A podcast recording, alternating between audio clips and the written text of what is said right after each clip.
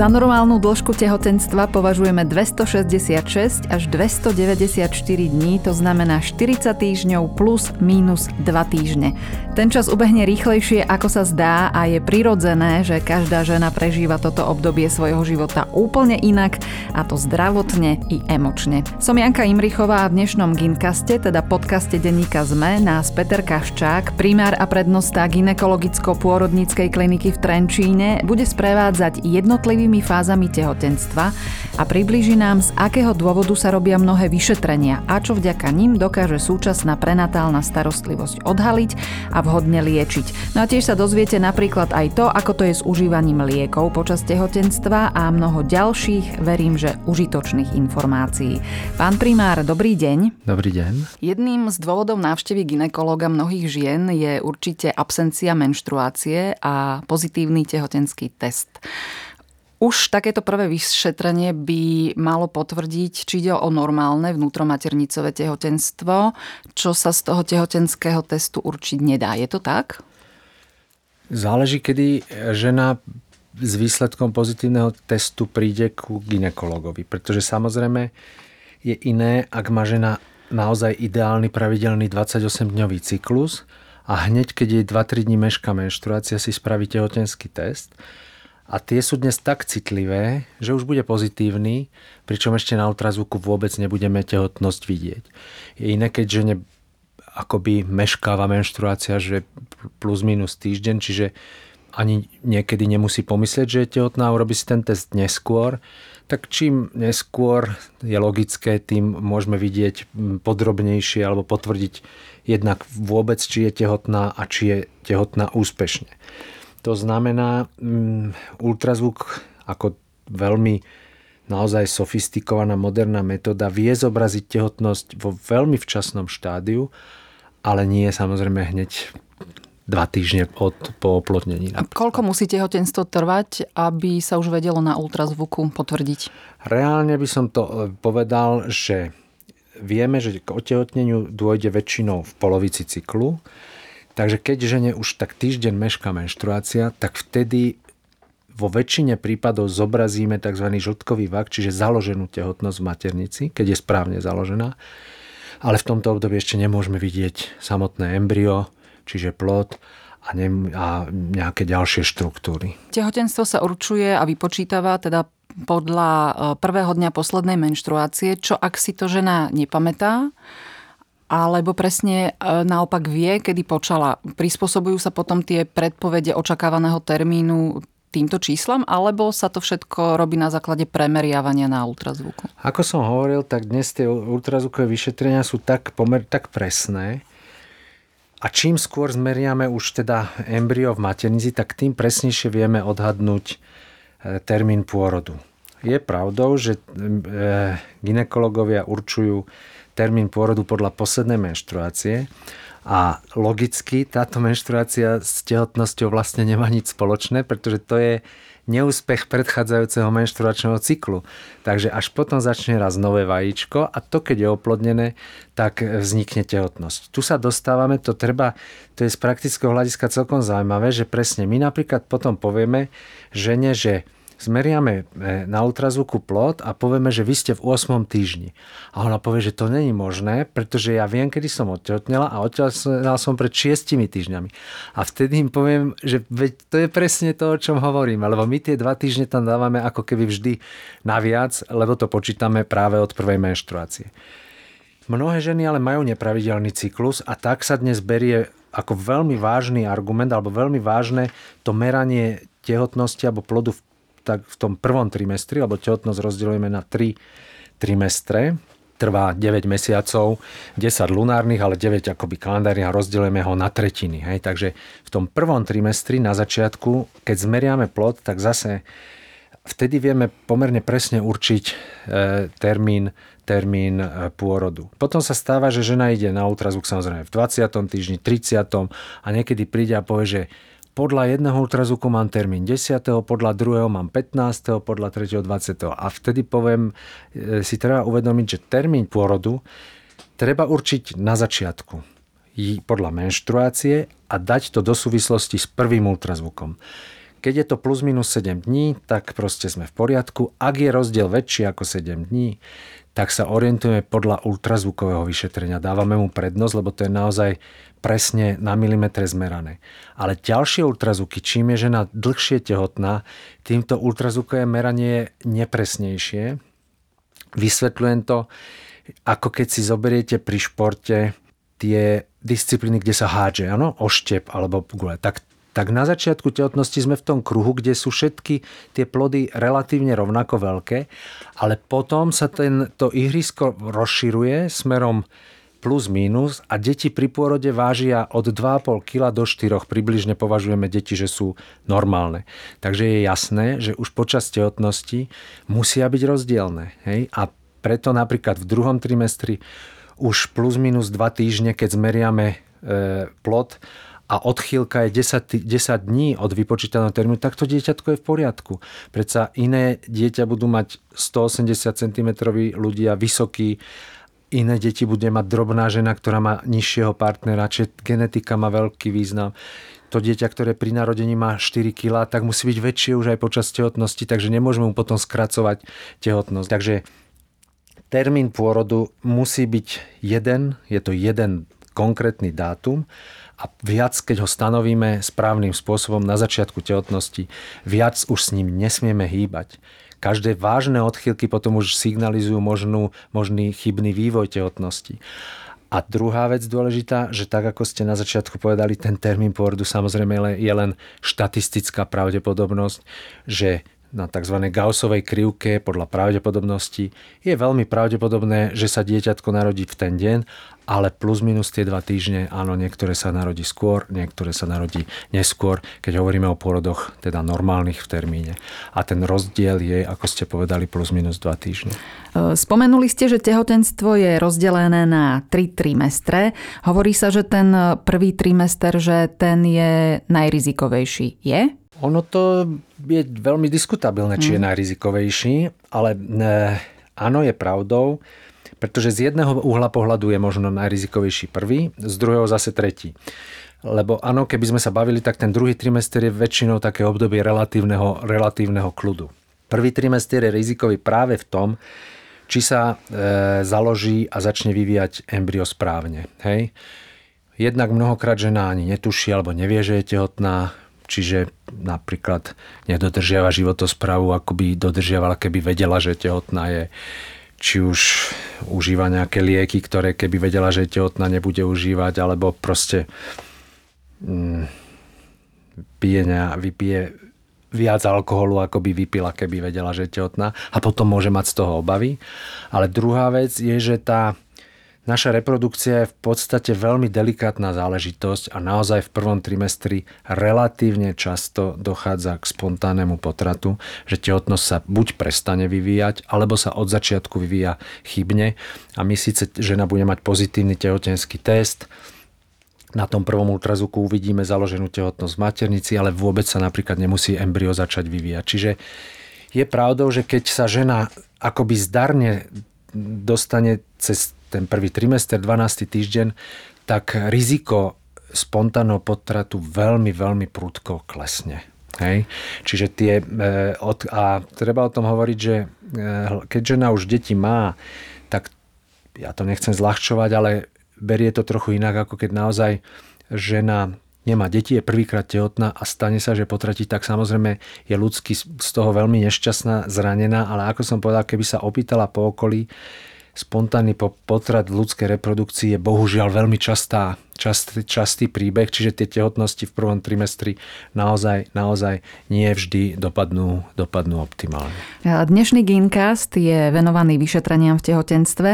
Kým k ním prejdeme konkrétne, tak by som sa rada spýtala, či sú vlastne tieto vyšetrenia povinné. No, to je veľmi ťažká otázka, pretože my môžeme každému človeku, či už tehotnej žene, čiže zdravému človeku, alebo aj pacientovi z toho dnešného pohľadu na medicínu odporúčať vyšetrenia. Čiže nemali by sme nikoho nútiť k vyšetreniam. Sú, samozrejme existujú výnimky, keď by sme sa bavili o nejakých psychiatrických diagnózach alebo o riziku šírenia napríklad pohlavnej choroby alebo tak, ale to je úplne iná téma. Takže v tehotnosti v podstate sú vyšetrenia odporúčané na základe jednak veľmi silných dát, alebo aj dobrých zvyklostí a viery, že pomôžeme k zdarnému priebehu tehotnosti a úspešnému pôrodu, ale asi nemôžeme ženu k žiadnym vyšetreniam nútiť.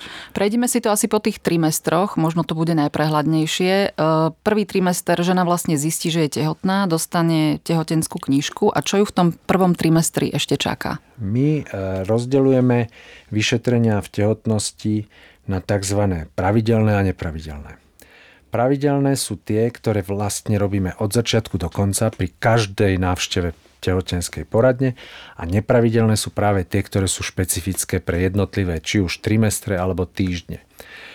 Tie pravidelné je samozrejme, patrí tam aj tá základná otázka, ako sa máte, čiže debata so ženou, či je všetko v poriadku z pohľadu jej, či sa dobre cíti, či nemá žiadne ťažkosti. Čo sa zdá samozrejmosť, ale zhovárať sa medzi ľuďmi a s pacientami a s tehotnými je mimoriadne dôležitá súčasť medicíny, ktorú bohužiaľ kvôli byrokracii často znižujeme, zanedbávame. Takže treba s každou ženou hovoriť pri každej návšteve. Zmerať jej tlak, vyšetriť e, moč, zistiť jej hmotnosť. To je, a potom, keď už je tehotnosť vo vyššom štádiu tehotnosti, tak pri každej návšteve máme overiť, že je plod živý že je všetko v poriadku z tohto pohľadu. A potom sú tie vyšetrenia, ktoré sú teda špecifické. Čiže keď sa zaklada e, knižka alebo na tej prvej návšteve, tak samozrejme patrí tam to prvé ultrazvukové vyšetrenie v prvom trimestri, kde sa, ako som spomenul, musí potvrdiť, že je tehotnosť v maternici, že je tehotnosť založená správne, zistiť počet plodov, že či sa jedná o jednoplodovú tehotnosť alebo viacplodovú prebrať celú anamnézu ženy, opýtať sa aj na predchádzajúce tehotenstva, na zdravotný stav, na to, aké lieky chronicky užíva, aké prekonala operácie, proste všetko, čo by mohlo mať súvis s priebehom tehotnosti a vplyv na priebeh tehotnosti a priebeh, priebeh pôrodu. Na základe toho stanovíme, či je žena tzv. neriziková alebo nízkoriziková alebo riziková. Nízkorizikové našťastie je absolútna väčšina žien. To znamená zdravá, žena, ktorá neužíva buď žiadne lieky, alebo proste berie, má kompenzovaný, čiže dobre, dobre liečenú napríklad ľahkú odchylku chorobu štítnej žlazy, tak to nebudeme považovať za nejaké vážne riziko.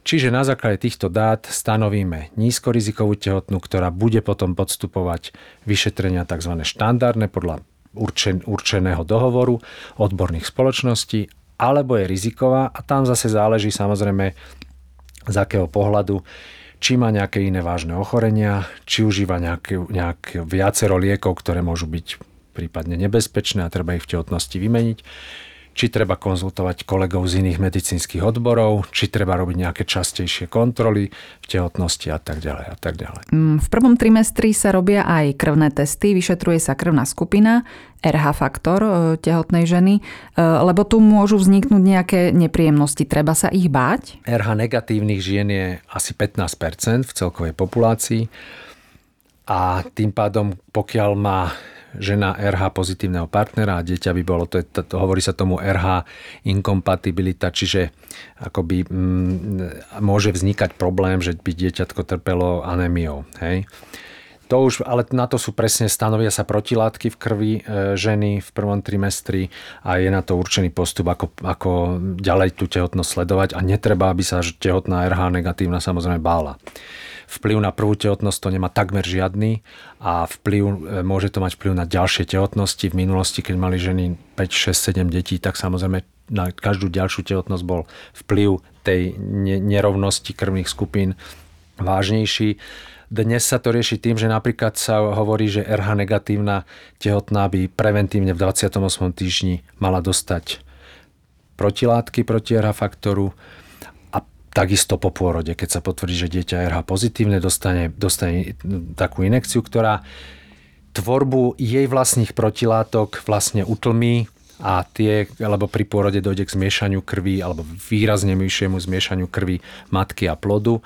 A keď je plod RH pozitívny, tak by v organizme ženy nastala reakcia, ktorá tie cudzie akoby krvinky potrebuje zlikvidovať. A keby sa v ďalšej tehotnosti stretla zase s tými RH pozitívnymi krvinkami, tak by tá, tá reakcia bola burlivejšia a mohla by ohroziť tehotnosť. A toto sa s každou ďalšou tehotnosťou zhoršovalo, ale dnes je to veľmi ošetrené a našťastie sa s týmto problémom reálne stretávame oveľa zriedkavejšie. Tie inekcie sa dávajú napríklad aj po odbere plodovej vody alebo pri krvácaní v tehotnosti a ako som hovoril po, po pôrode štandardne.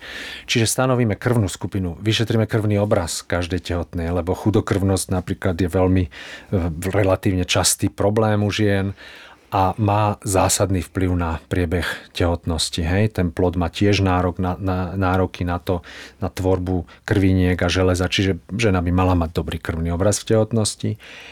E, vyšetria sa napríklad riziko nejakých infekčných ochorení, čiže štandardne každej tehotnej sa vyšetrí HIV stav, e, vyšetrenie na syfilis, pohlavné ochorenie a hepatitidy, čiže infekčné ochorenia pečene, hepatitidu B a C medicína by dokázala vyšetriť samozrejme mnoho, mnoho ďalších vecí. Na Slovensku napríklad vyšetrujeme každé tehotné aj štítnu žľazu, čo nie je bežné v, vo, ani vo vyspelých krajinách. Rozhodli sme sa tak, áno, zachytáva to e, isté percento žien, ktoré trpia ľahko, ľahko poruchou funkcie štítnej žľazy, lebo pri ťažkej poruche štítnej žľazy žena ťažko otehotne. Hej? Čiže na to by sa prišlo väčšinou skôr. E, je otázne, či všetko, čo sa vyšetriť dá, či sa na všetkom dohodneme. Na to sú potom tzv. tie odporúčané postupy, ktoré zahrňajú vyšetrenia, ktoré má mať naozaj každá tehotná. A potom je skupina vyšetrení, ktorá môže byť doplnková, kde si žena sa rozhodne alebo zvolí, či chce alebo nechce nejaké ďalšie vyšetrenia podstúpiť. Čiže toto sú tie základné krvné odbery. Potom, keď tehotnosť pokračuje v prvom trimestri, do jeho záveru, tak v 11. 12. týždni sa robí taký podrobnejší ultrazvuk, kde už vieme urobiť tzv. sonoembryológiu, čiže ultrazvukom prezrieť embryo a vieme už pri dnešných kvalitných prístrojoch naozaj dať prvú informáciu, či sa vyvíja plod normálne a vieme tam odhaliť aj také niektoré znaky, ktoré by signalizovali možné genetické postihnutie.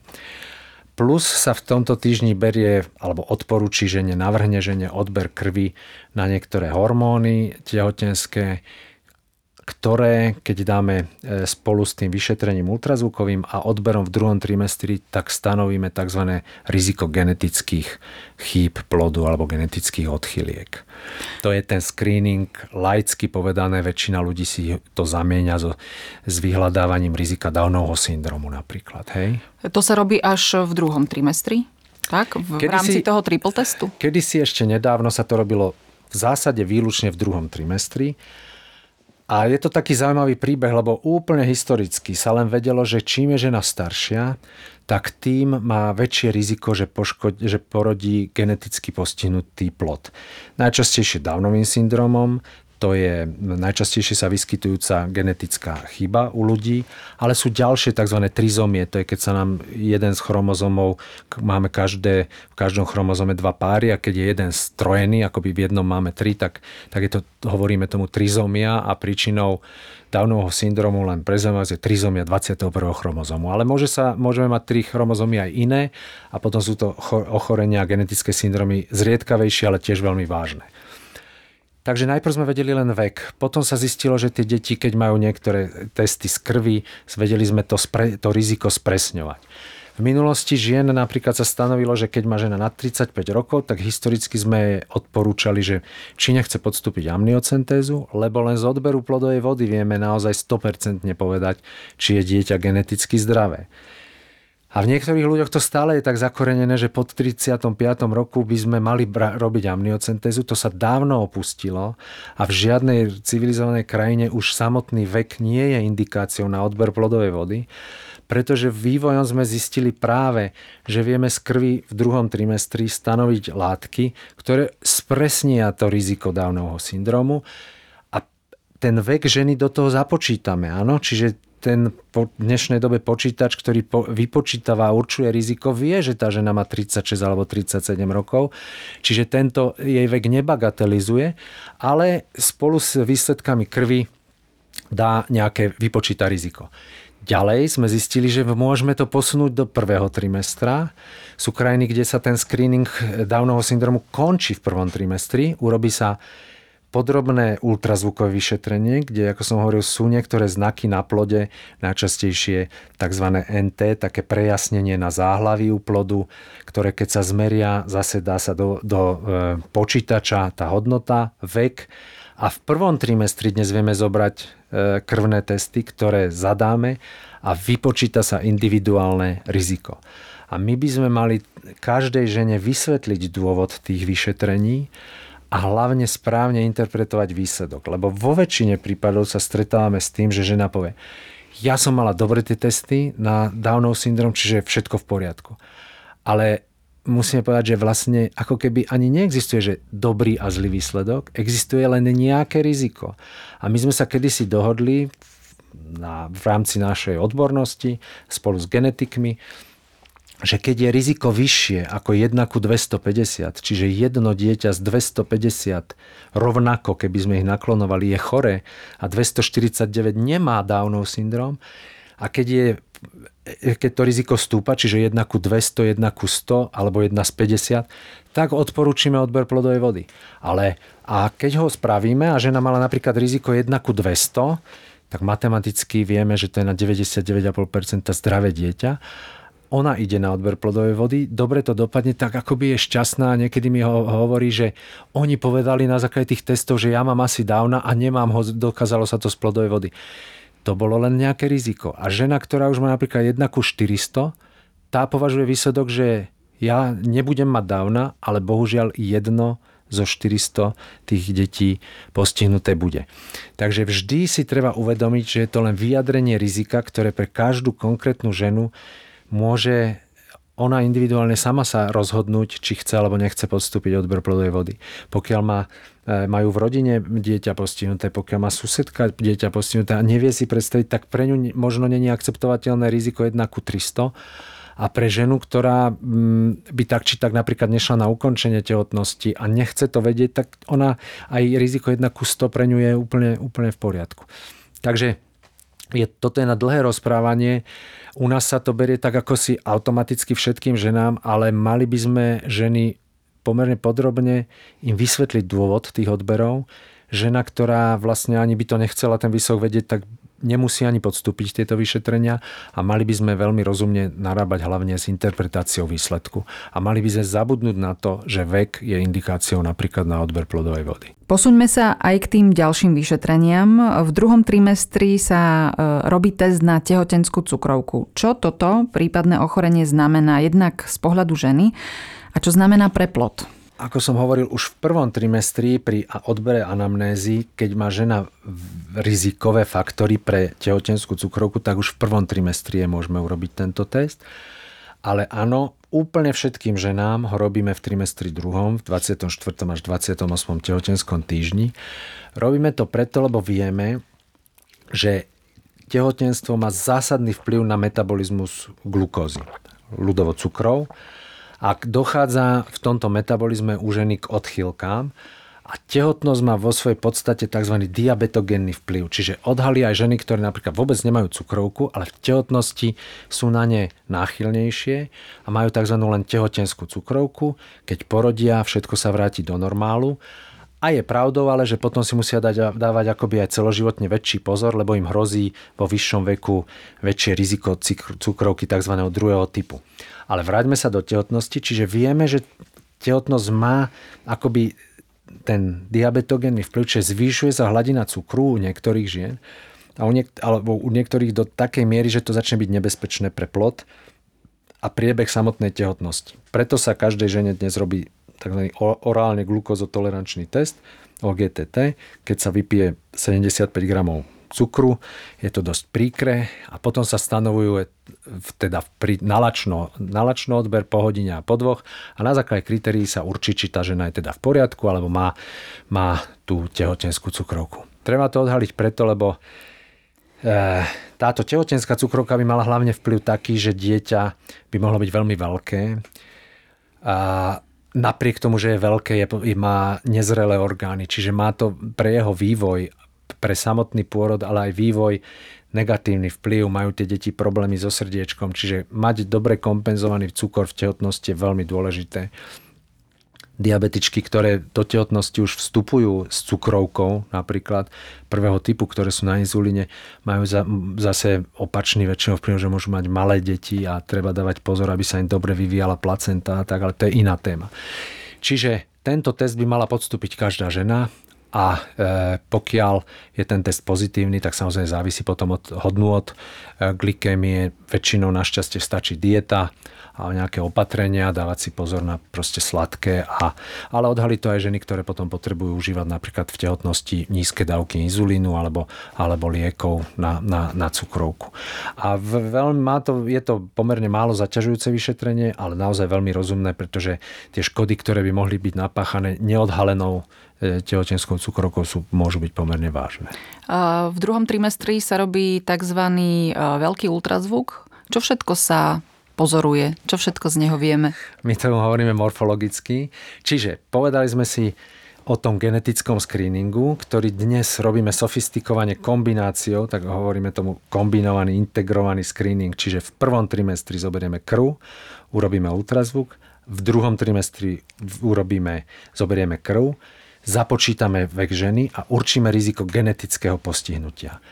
Túto debatu potom akoby ukončíme a žene povieme, aké má riziko a rozhodneme, či teda jej odporúčime amniocentézu alebo neodporúčime amniocentézu. Dnes sa to dá obísť ešte aj odberom toho trizomy testu z krvi, ale to je test, ktorý e, je veľmi moderný a dokáže, e, lebo vieme, že bunky plodu sa dostávajú aj do obehu ženy a dá sa to zistiť dnes aj z krvi, to, čo som hovoril o amniocentéze, ale to je, to je vec, ktorá nie je štandardom, štandardom E, starostlivosti o každú tehotnú ženu, kdežto ten screening, ktorý sme si povedali, je. Tým ukončíme akoby genetické, genetické skúmanie, a 20, ale zase si to niekedy zamieňa tehotná s tým, že dopadol dobre genetický screening, takže budem mať zdravé dieťatko. Žiaľ je to omyl, pretože to, e, ten genetický screening je zameraný naozaj na odhalovanie genetických chýb, ktoré môžu mať samozrejme vplyv aj na to, ako plod alebo dieťa vyzerá a ako mu fungujú orgány, ale aj geneticky zdravý človek môže mať vrodenú vývojovú chybu srdca, obličiek, e, čriev, e, pečene.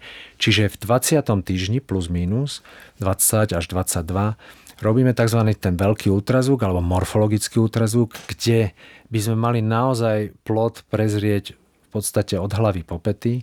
Čím skúsenejší ultrazvukov, ultrazvukár, špecialista na čím lepšom prístroji, tak samozrejme sa dnes dajú sledovať články prstov a proste do detailu prezrieť e, plod a vieme určiť nie len, že geneticky bol, bolo riziko nizučké v poriadku, ale vieme potom povedať, že, že plod, vyvíjajúci sa plod vyzerá naozaj zdravo a vyzerá, že má zdravý centrálny nervový systém, tvár, hrudník, brušné orgány, hrudné orgány, srdiečko, obličky, končatiny, všetko. Čiže e, tento ultrazvuk je zameraný samozrejme jednak plod zmeriame, či sa vyvíja správne, či správne rastie.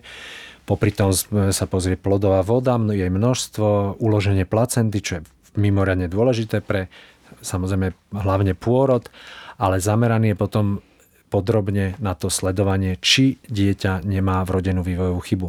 Lebo vo všeobecnosti e, znovu ľudská populácia detí pri narodení 4 až 5 má nejakú vývojovú chybu, od tých najľahších, jednoduchých, ktoré nemajú žiadny vplyv na kvalitu života, až po chyby, ktoré sú veľmi, veľmi vážne a môžu plod ohroziť, alebo sú tzv. fatálne, že dieťa ani nie je schopné prežiť mimo, mimo maternicu. Tento veľký ultrazvuk sa robí štandardne v rámci e, pravidelnej prehliadky tehotnej ženy a robí ho ktorýkoľvek ginekolog, alebo sa posiela žena k nejakému špecialistovi? Bolo by úplne ideálne, samozrejme, keby tento ultrazvuk e, bol urobený špecialistom, ktorý má tzv. certifikát na to meranie v tomto, v tomto týždni. Ale je pravdou, že my na Slovensku ginekológovia a porodníci v rámci špecializačnej prípravy je ultrazvuk jednou zo zásadných, zásadných modalit, ktoré sa musíme učiť a ktoré sa aj učíme. A tých ľudí, ktorí sú vyslovene špecialisti nemáme na Slovensku toľko, aby mohli všetky tehotné prejsť tým najvyšším, najvyšším e, špecializovaným vyšetrením. Ale v podstate každý e, ginekolog, ktorý dnes každý ginekolog ultrazvuk na svojej ambulancii má, a v podstate e, myslím si, že každý by mal vedieť, nemusí úplne vždy odhaliť každú konkrétnu chybu a presne ju popísať, ale všimne si, že na tom plode je nejaká odchýlka a keď sa mu nezdá na ultrazvukom vyšetrení, že plod je v podstate ideálne sa vyvíjajúci, tak pošle tehotnú na konziliárne, tzv. konziliárne vyšetrenie, čiže poradiť sa s tým, ktorý je naozaj už zameraný vyslovene na ultrazvuky v tomto trimestri tu je najväčšia rezerva, treba povedať, v, napríklad v chybách srdca, lebo tie sú na celom svete naj, tzv. najčastejšie prehliadnutelné, hej? pretože to vyšetrenie srdiečka, podrobné vyšetrenie srdiečka patrí k veľmi, veľmi náročným vyšetreniam, kde naozaj ten tréning musí byť veľmi kvalitný a aj v tých špičkových centrách proste niektoré chyby sa žiaľ či už prehliadnú, alebo sa vyvíjajú počas tehotnosti, hej, že v tom 20. týždni ešte ani nemusia byť až tak ani viditeľné, alebo až tak vyjadrené, že sa odhaliť dajú. Takže nie, nedá sa povedať, že keď zase, keď tá žena prejde úspešne v úvodzokách, úspešne, že na ultrazvuku v 20. týždni nemáme podozrenie žiadne na odchýlku, žiaľ, e, môžu dôjsť k vývoju tej chyby neskôr, a niektoré chyby sa dajú aj prehliadnúť a niektoré chyby sa žiaľ prehliadnú aj také, ktoré by sa prehliadnúť nemali. Ako často vlastne žena má, alebo ako často by mala podstupovať tieto vyšetrenia u svojho ginekologa v momente, keď zistí, že je tehotná?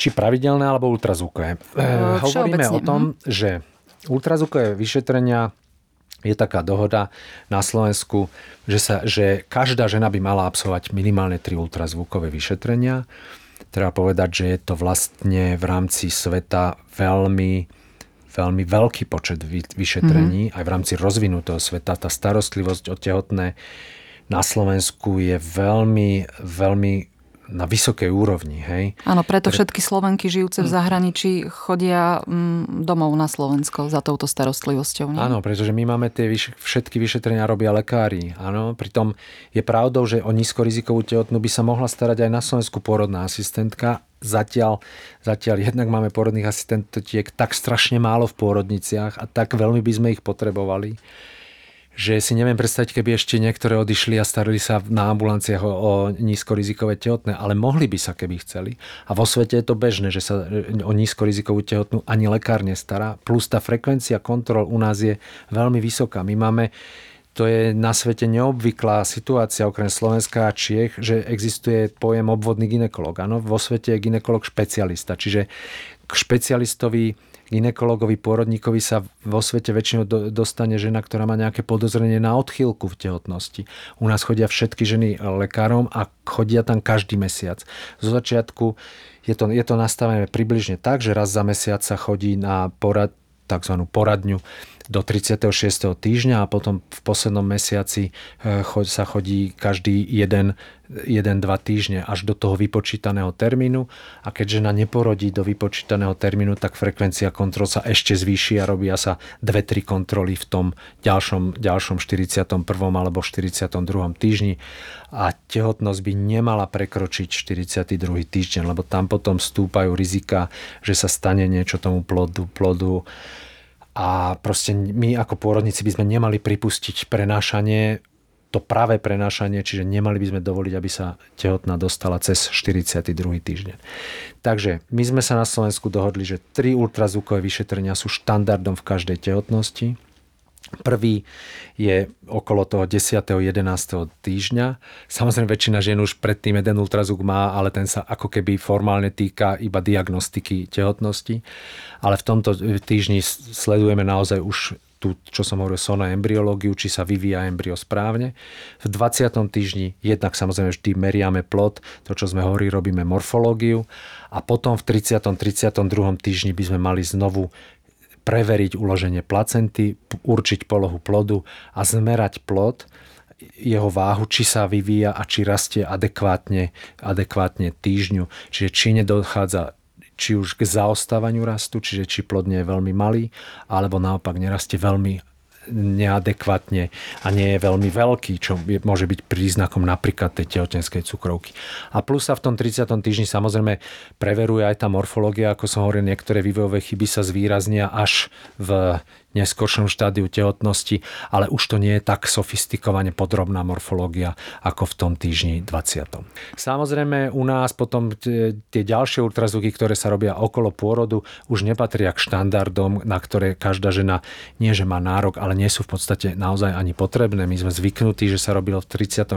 7. týždni tzv. vyšetrenie prietokov, že žena príde do, na ultrazvuk, kde sa meria pupočníku prietok krvi. Na základe toho to signalizuje, či je dieťa v poriadku, áno, normálne vyživované.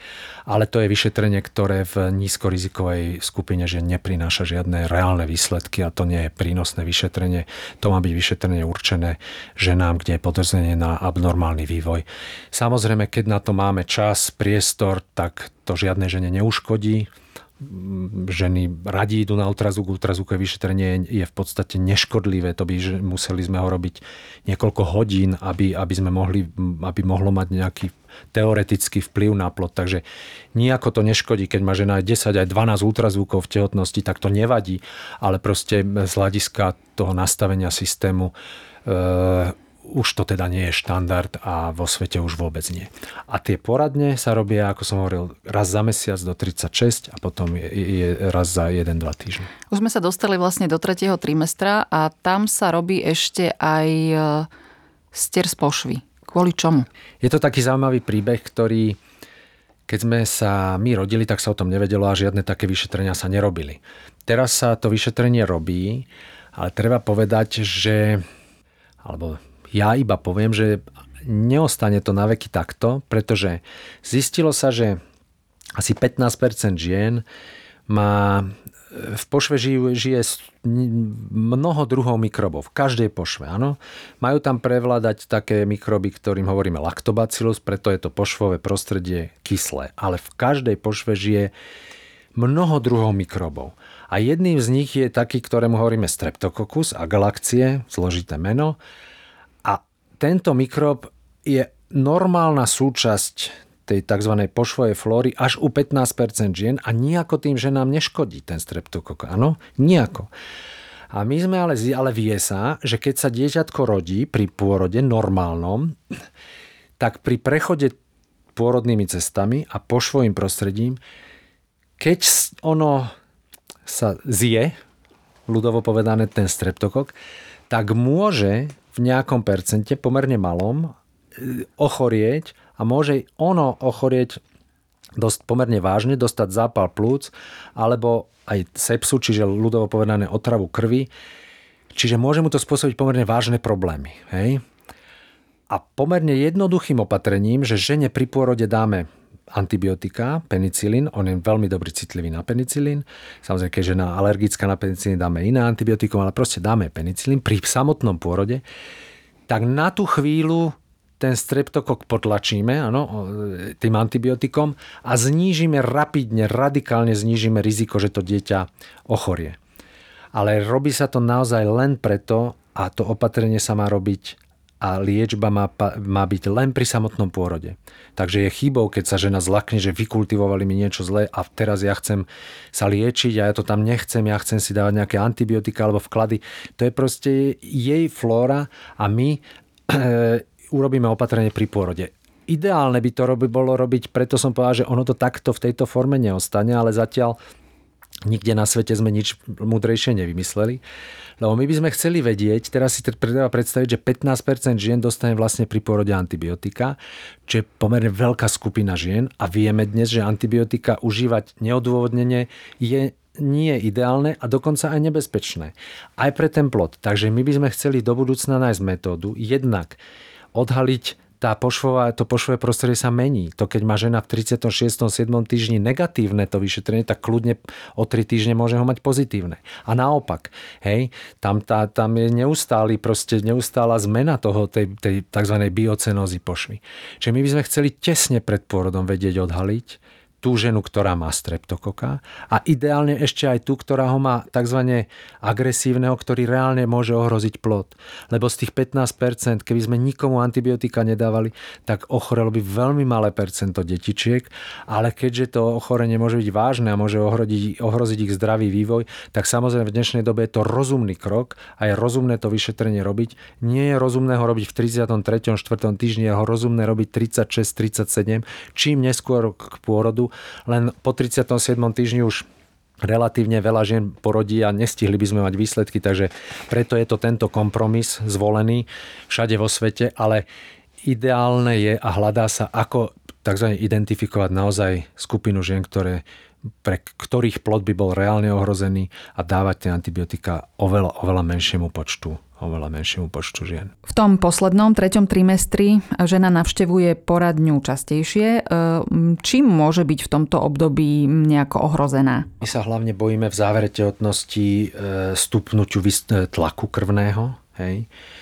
V závere tehotnosti samozrejme aj ženy závisí niekedy aj samozrejme od toho v lete, aké je počasie a už sa necítia veľmi komfortne, čiže nie je nie je určite chybou, keď žena je častejšie v kontakte so zdravotníckým personálom, aby vedela prekonzultovať to, ako sa cíti, aké má pocity. Všeli, čo ju môže v úvodzovkách bolieť, pretože vplyv tehotnosti, Znovu sa stretávame, tehotnosť má vplyv na celý organizmus ženy. Stretávame sa niekedy, že majú obavy ženy, že ja neviem, boliajú v závere tehotnosti kríže, hej, boli ju chrbtica, pánva bojí sa, že či môže porodiť, či je to neublíži na stavce, na platničky. Samotný pôrod napríklad tu nemá žiadny vplyv. Vplyv má samotná tehotnosť. Obrovský zvýšené hladiny hormónu, ktorý je tehotenský hormón gestagen. Tehotná priberá ale súčasne op, ako keby opúcha trochu končatiny, prsty, ruky, ale aj tie tkanivá e, sú zmenené. Tehotná má väčšie riziko infektu močových ciest, mo, jednak tlakom maternice sa zmenšuje ten priestor, jednak sa to tak hovorí, že sú lenivšie orgány pod vplyvom gestagénov, močovody pomalšie akoby odvádzajú moč, je väčšie riziko infekcií močových ciest. A e, čiže to je jedna debata, aby sme sa častejšie s tou ženou rozprávali, ako sa cíti a prípadne ju uistili, že sú to len sprievodné znaky tehotnosti a nie, sú, nie je to ohrozenie ochorením. A súčasne my sa v tehotnosti veľmi bojíme stúpania krvného tlaku v tehotnosti, to je jedno ochorenie, o ktorom sa asi budeme rozprávať. A to sa môže diať samozrejme bez akýchkoľvek pocitov, žena nemusí cítiť, že jej stúpa tlak No a to je vec, ktorá je naozaj môže byť nebezpečná pre ženu aj pre, pre dieťa. Takže kvôli tomu sa robia kontroly častejšie, aby sa naozaj zmeral tlak, vyšetril moč. Opýtali sme sa, ako sa žena má. Treba povedať, že mm, vyšetrenie vaginálne a zisťovanie, či sa laicky povedané žena otvára v poslednom trimestri, nie je už až tak podstatné. Hej? Keď je dieťatko uložené správne hlavičkou, tak v podstate už keby sa začala otvárať v 37. týždni, tak to nemá vplyv na priebeh tehotnosti alebo nejaké rozhodovanie alebo na nejakú liečbu. Určite treba ešte spomenúť e, tzv. pásy, na ktoré sa ženy posielajú. Vyšetrenie na tzv. ženy tomu hovoria, že ideme na pásy my tomu hovoríme, že kardiotokografický záznam odborne. To znamená, na ňom sa meria jednak, či e, sa stiahuje maternica, čiže či dochádza ku kontrakciám maternice. Sleduje sa to hlavne pri samotnom pôrode. A ako deťatku bije srdiečko. A na základe toho si, to je jedno z vyšetrení, ktoré nám hovorí, či je plod v poriadku, či sa má dobre. Vymyslené to bolo na to, že žiaľ pri niektorých pôrodoch a proste celo, čo je svet svetom, sa niektoré deti narodia poškodené, majú tzv. DMO, čiže detskú mozgovú obrnu a ich zdravotný stav je, je veľmi zlý celoživotne a hľadáme metódy, ktoré by nás na to informovali vopred a ktoré by sme vedeli, ako tomuto stavu zabrániť. A zdalo sa, že kardiotokografický záznam alebo toto vyšetrenie, keď sa používa pri pôrode, Takže odhalí včas tou zmenou akcie srdca, že dieťa sa laicky povedané dusí a treba ho porodiť rýchlo. Či už e, cisárským rezom, alebo pokiaľ je priaznivý nález tzv. na normálny pôrod normálnym spôsobom, ale urýchlenie. A to vyšetrenie sa ukázalo, že ma veľmi, áno, veľakrát pomôže, ale súčasne je veľmi tzv. precitlivé, čiže má falošnú pozitivitu, čiže často aj deti, ktoré sú úplne v poriadku, majú ten kardiotokografický záznam nie je úplne ideálny. S tým si nevieme zatiaľ rady a preto stúpa veľmi vysoko percento napríklad cisárskych rezov na tzv hypoxiu, čiže nedostatočnosť kyslíka pri porode, že je zlé to CTG, tie pásy, a my povieme, že musíme ho porodiť a dieťatko je pri tom úplne v poriadku. A potom sa toto vyšetrenie začalo robiť aj pred pôrodom. Vymyslené bolo na to, aby sa používalo pri samotnom pôrode alebo na sledovanie naozaj rizikových tehotných s malým, veľmi malým plodom alebo práve, čo sme hovorili u diabetičky s veľkým plodom. Tam používame všetky dostupné metódy, aby sme odholili, ako sa dieťa má. Ale postupne sa začal skúmať, že to použijeme u všetkých tehotných, aj nerizikových a že vlastne preventívne od 36. týždňa budeme každej tehotnej natáčať raz za týždeň v rámci poradne aj toto vyšetrenie. To sa dostalo aj do takých akoby našich postupov, ale treba povedať, že sa to z tých postupov aj veľmi rýchlo vytratí a že je to vyšetrenie, ktoré v konečnom dôsledku prináša oveľa viac e, nekludu a rizik pre samotnú tehotnú aj pre pôrodníka. Lebo tak, ako som hovoril, že má veľmi vysokú falošnú pozitivitu, čiže je ako keby precitlivé, že aj úplne zdravých plodov, napríklad aj my, keď meria to len e, puls, čiže aj my, keby sme si merali puls, dospelí ľudia, tak z času na čas nám môže poklesnúť puls, hej. A my na tom, my chceme, aby keď sa babetko hýb, malo nejakú danú e, frekvenciu, plod má vyššiu frekvenciu ako e, dieťa a dospelý človek. A počas toho, ako sa hýbe v maternici, tak vtedy mu má sa zvýšiť ešte ten, tá tepová frekvencia a nemala by sa mu znižovať a hlavne by sa nemala znižovať pod 100 úderov za minútu. A to keď sa deje, tak to považujeme za podozrivý záznam alebo patologický a robia sa potom kroky či už k ďalšiemu vyšetreniu alebo aj k, k pôrodu. Lenže ono sa vie, že aj úplne zdravé deti môžu mať z času na čas odchýlku a pokles trošku toho, toho tej pulzovej frekvencie.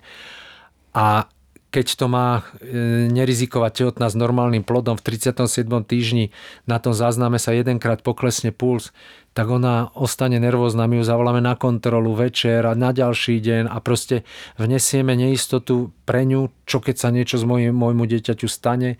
My máme obavu, čo ak sa niečo stane, lebo stať sa môže napriek tomu, že bude ideálny CTG záznam. Takže tieto vyšetrenia sa ukázalo, že in, tzv. indukujú len oveľa viac kontrol a problémov a reálne, reálne neodhalia tie, tie, tie nejaký vážny problém. Keby sme tie deti mali napojené tzv. 24 hodín, tak skoro u každého by sme zaznamenali epizódu nejakého jednorázového poklesu. Takže v dobrom úmysle sa to vyšetrenie zaviedlo do praxe ale zistilo sa, že e, očakávania, ktoré voči nemu boli, sa nenaplnili a naopak prináša oveľa, oveľa viac rizík, ktoré sú príliš odborné, aby sme sa o nich bavili a, a ja by som to zdravým tehotným určite neodporúčal robiť mimo, mimo pôrodu, alebo v prípade, keď sa dostanú do tzv. prenášania, čiže neporodia do termínu, tam už to vyšetrenie akoby robíme v dobrej viere, ale, ale do, do naplnenia termínu porodu by nemala, nikde na svete nepatrí k rutinným vyšetreniam a verím pevne, že aj u nás ho nebudeme ďalej používať. Toto by ma ešte zaujímalo, eh, lebo mne sa zdá, že akýkoľvek problém sa v tehotenstve objaví, tak sa nasadí magnézium. Eh, čo užívanie magnézia v tehotenstve? Akýkoľvek problém v medicíne je, nasadí sa magnézium. Nie len v tehotnosti. Nemáme na to asi priestor. Kedy si sa hovorilo, že když nevíš, co dáti, dej kalium jodáty, když nepomôže on, dej hydrokortizon. To sú také naše také bonmoty. A teraz sa do tejto pozície dostáva magnézium. Príde sanitka odváža vás, hneď vám dávajú magnézium v akomkoľvek veku a, a príčine. A tehotným dávame magnézium. Je to Jednak si myslíme, že niekto si myslí, že to napríklad znižuje tlak, niekto si, ale ten vplyv na hodnotu tlaku je úplne minimálny. A myslíme si, že to má priaznivý vplyv najmä tehotným, ktorým hrozí predčasný pôrod alebo potrat. Vplyv je úplne minimálny, zanedbateľný, museli by sme dávať tak extrémne dávky, že by nežiadúce účinky prevážili prínos, ale je pravdou, že pocitovo to mnohým tehotným pomôže, zvlášť keď ho dáte v infúzii, čiže ju tzv. zavodníte Maternica je sval, ktorý je citlivý a vieme, že napríklad aj keď má tehotná krče, tak je môže dobre spraviť magnézium. Hej, na to. Čiže je to taký prvok, ktorý je neprebánaný, nie je škodlivý, dnes je veľmi široko v medicíne používaný ale napríklad paradoxne v tom príbalovom litláku magnézia vôbec nenájdete, že by mal byť podávaný na liečbu hroziaceho predčasného pôrodu alebo nejaké tehotenské problémy.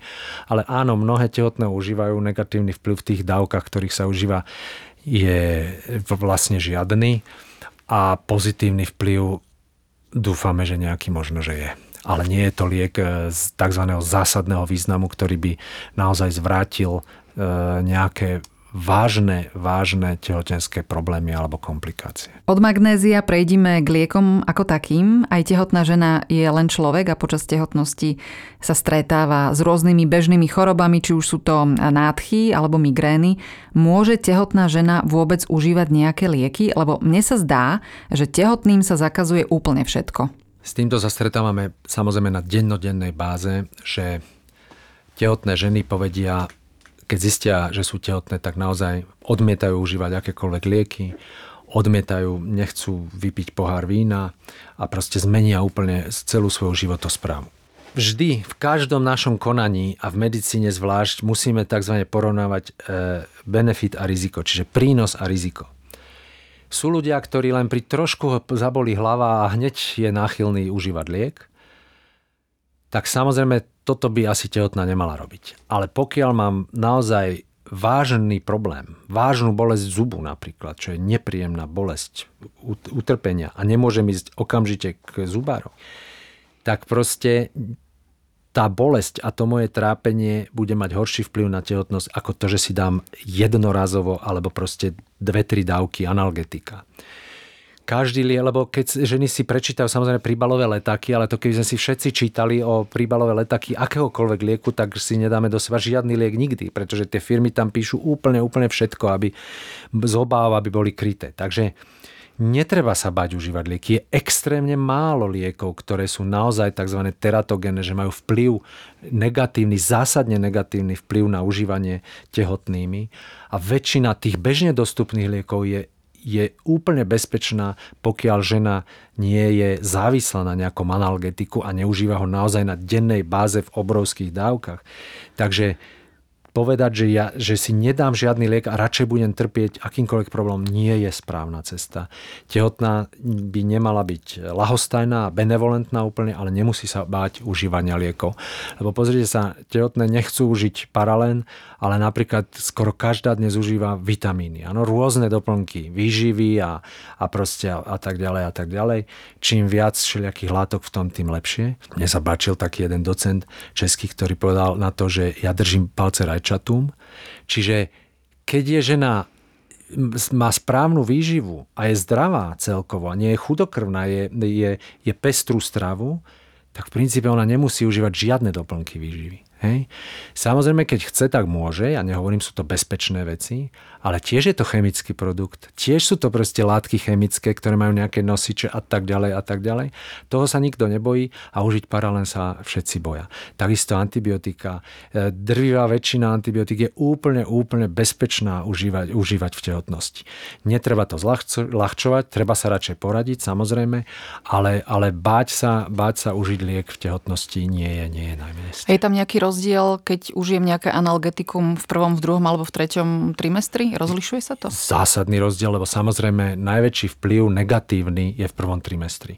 To je to, čo sme na začiatku hovorili, že ten prvý trimester je naozaj najcitlivejší na, to, na ten dobrý štart tehotnosti. Čiže áno, tam, keď bude užívať žena v tej kritickej fáze embryogenezy, ale to je úplne na začiatku tehotnosti, to nehovoríme o 9. týždni, keď to embryo vzniká a dochádza k tým prvým deleniam, tak tam ten vplyv môže byť veľmi vážny. Väčšinou je to tak, že všetko alebo nič, že keď je nejaký zásadný veľký problém, tak často tá tehotnosť neskončí dobre, áno, že dojde k potratu, alebo dojde k naozaj k vývinu ťažkej, ťažkej chyby. A samozrejme sa to tiež nestane z užítia jedného, jedného lieku, ale keby sme užívali nejaké antibiotika alebo nejaký liek, ktoré sa nesmú užívať v tehotnosti. Čiže naozaj prvý trimester je najbezpe- najnebezpečnejší a druhý a tretí trimester sú oveľa, oveľa bezpečnejšie. Je veľmi málo liekov, ktoré tehotná zásadne nemôže užívať. Napríklad napríklad, čo je treba, čo by som alebo ja rád povedal, že tehotná žena, keby sme my poslali tehotnú ženu na rengen, hej, tehotné sa, každý vie, každé dievča už vie, že keď ide, alebo tínedžerka, keď ide na rengen, tak musí, že nie je tehotná, zahlásiť, lebo všetci máme extrémny strach z rengenu. Nebojíme sa CT, čo je 100 rengenov naraz. Ale e, rengen, rengenové vyšetrenie zase v prvom trimestri je nebezpečné pre, pre plod, ale sú situácie, kedy by sme potrebovali poslať tehotnú na rengen, bude mať podozrenie na zápal plúc, prekrieme plod a dnes tie prístroje aj rengenové sú, tie dávky sú rádovo menšie ako v minulosti prístroje sú rádovo lepšie a bezpečnostné opatrenia rádovo vyššie. Čiže ja nehovorím, že tehotné majú chodiť na rengen, ale keby sa nejaká tehotná stretla s tým, že jej doktor navrhol a má podozrenie, že má zápal plúc a je v 26. týždni a že by bolo dobre spraviť rengen, tak sa toho napríklad tiež vôbec netreba báť, čo by málo kto primárne uveril. Žena e, sa dozvie, že je tehotná, potvrdí jej to ginekolog a potom spätne veľakrát sa stáva, že začne rozmýšľať, že Pane Bože, ale ja som pred týždňom bola na nejakom veľkom žúre, e, pila som, fajčila som a má z toho celkom stres. Poďme ešte túto tematiku trochu rozobrať. Čo alkohol, čo fajčenie v tehotenstve? Ja som taký človek, že tvrdím, že nemala by mať z toho stres, lebo samozrejme, keby vedela, že je tehotná, tak to neurobí. Ale keď sa to stalo a je rada, že je tehotná, tak proste, e, keby to malo byť e, závažný, zásadný exces, ktorý by malo vplyvniť priebeh tehotnosti, tak, tak to bude mať akutný vplyv, ktorý bude, ako sme hovorili, veľmi vážny. Je úplne jasné a je úplne žiaduce, a ja tvrdím, že moderné je nefajčiť, čiže nefajčiť by sme mali nie len v tehotnosti, ale vôbec by sme nemali fajčiť. A v tehotnosti naozaj o to, o to e, s obrovskými vykričníkmi. Fajčenie a tehotnosť sa nemajú extrémne radi a e, ja ako lekár, keď vidím tehotnú ženu fajčiť, tak to je, to fajčí priamo to dieťa, áno, bezprostredne, ako keby fajčil ten novorodenec alebo ten plot a keď niekto teda musí fajčiť, tak v tehotnosti by si naozaj prestávku mal dať, lebo to je voči tomu dieťaťu extrémne nefér. Alkohol je pravdou, že my ako lekári zase tvrdíme a tie dáta sú veľmi tvrdé a hovoria, že neexistuje bezpečná dávka alkoholu v tehotnosti, pretože alkohol môže mať pre, na plod takisto veľmi negatívny vplyv a je taká, je taká chorobná jednotka fetálny alkoholový syndrom, čiže ženy, ktoré sú alkoholičky a pijú celú tehotnosť, tak ich deti budú celoživotne poznačené tým, že počas tehotnosti pili. Takže bezpečná hladina alkoholu nie je v tehotnosti stanovená a preto my hovoríme, že tehotná by nemala piť na druhej strane, keď je tehotná v 16., 24. alebo po prvom trimestri, alebo aj v prvom trimestri aj Silvester a má narodeniny a nedá si ani pohár šampanského, tak ja ako lekár by som to nemal hovoriť, ale to už trochu preháňa. Nemala by sa, keď nechce, nech nepije vôbec, ale keď si dá raz za mesiac pohár vína, tak sa tomu plodu určite nič nestane. Treba si uvedomiť, kde my žijeme, aký dýchame vzduch, aké jeme všelijaké potraviny, ktoré sú spracovávané chemicky a tak ďalej a tak ďalej, že to dobré víno niekedy môže byť paradoxne lepšie ako to, čo zjeme. Ale nenahováram tehotné, aby pili, samozrejme, iba hovorím, že keď nejaká tehotná vypije pohár vína raz za bezpečnej časový interval není daný, tak nemá mať prečo žiadne výtky a keď má narodení, tak kľudne, kľudne aj ja nalejem. Na zdravie. Na zdravie. Aj jej, aj dieťaťa. Veru tak a hlavne nech sú všetci zdraví a nech sa nič nekomplikuje. Držím palce a verím, že tento Gincast, teda podcast denníka ZME, vám pomohol lepšie sa zorientovať, lebo na internete sa dá nájsť veľa nezmyslov, respektíve aj informácií, ktoré už nie sú aktuálne. Napríklad také meranie panvy sa už tehotným ženám nerobí a táto informácia sa ešte všade uvádza ako bežná prax. Ale to sa už do dnešného rozprávania s Petrom Kaščákom, primárom a prednostom ginekologicko-pôrodníckej kliniky v Trenčine úplne nezmestilo. Gincast, podcast denníka ZME vychádza v útorok a ak si nechcete nechať ujsť nasledujúci diel, začnite nás odoberať vo vašej obľúbenej podcastovej aplikácii. Ak sa vám Gincast páčil, môžete ho ohodnotiť a pomôcť dostať ho k čo najširšiemu publiku. Tiež nám môžete napísať svoje postrehy a komentáre a to na adresu gincast.sme.sk. Ja som Janka Imrichová a budem rada, ak vás zaujímu aj ďalšie časti tohto podcastu. Najbližší útorok bude reč o ochoreniach, ktoré sa vyskytujú iba v tehotenstve, či už je to preeklampsia alebo napríklad tehotenská cukrovka.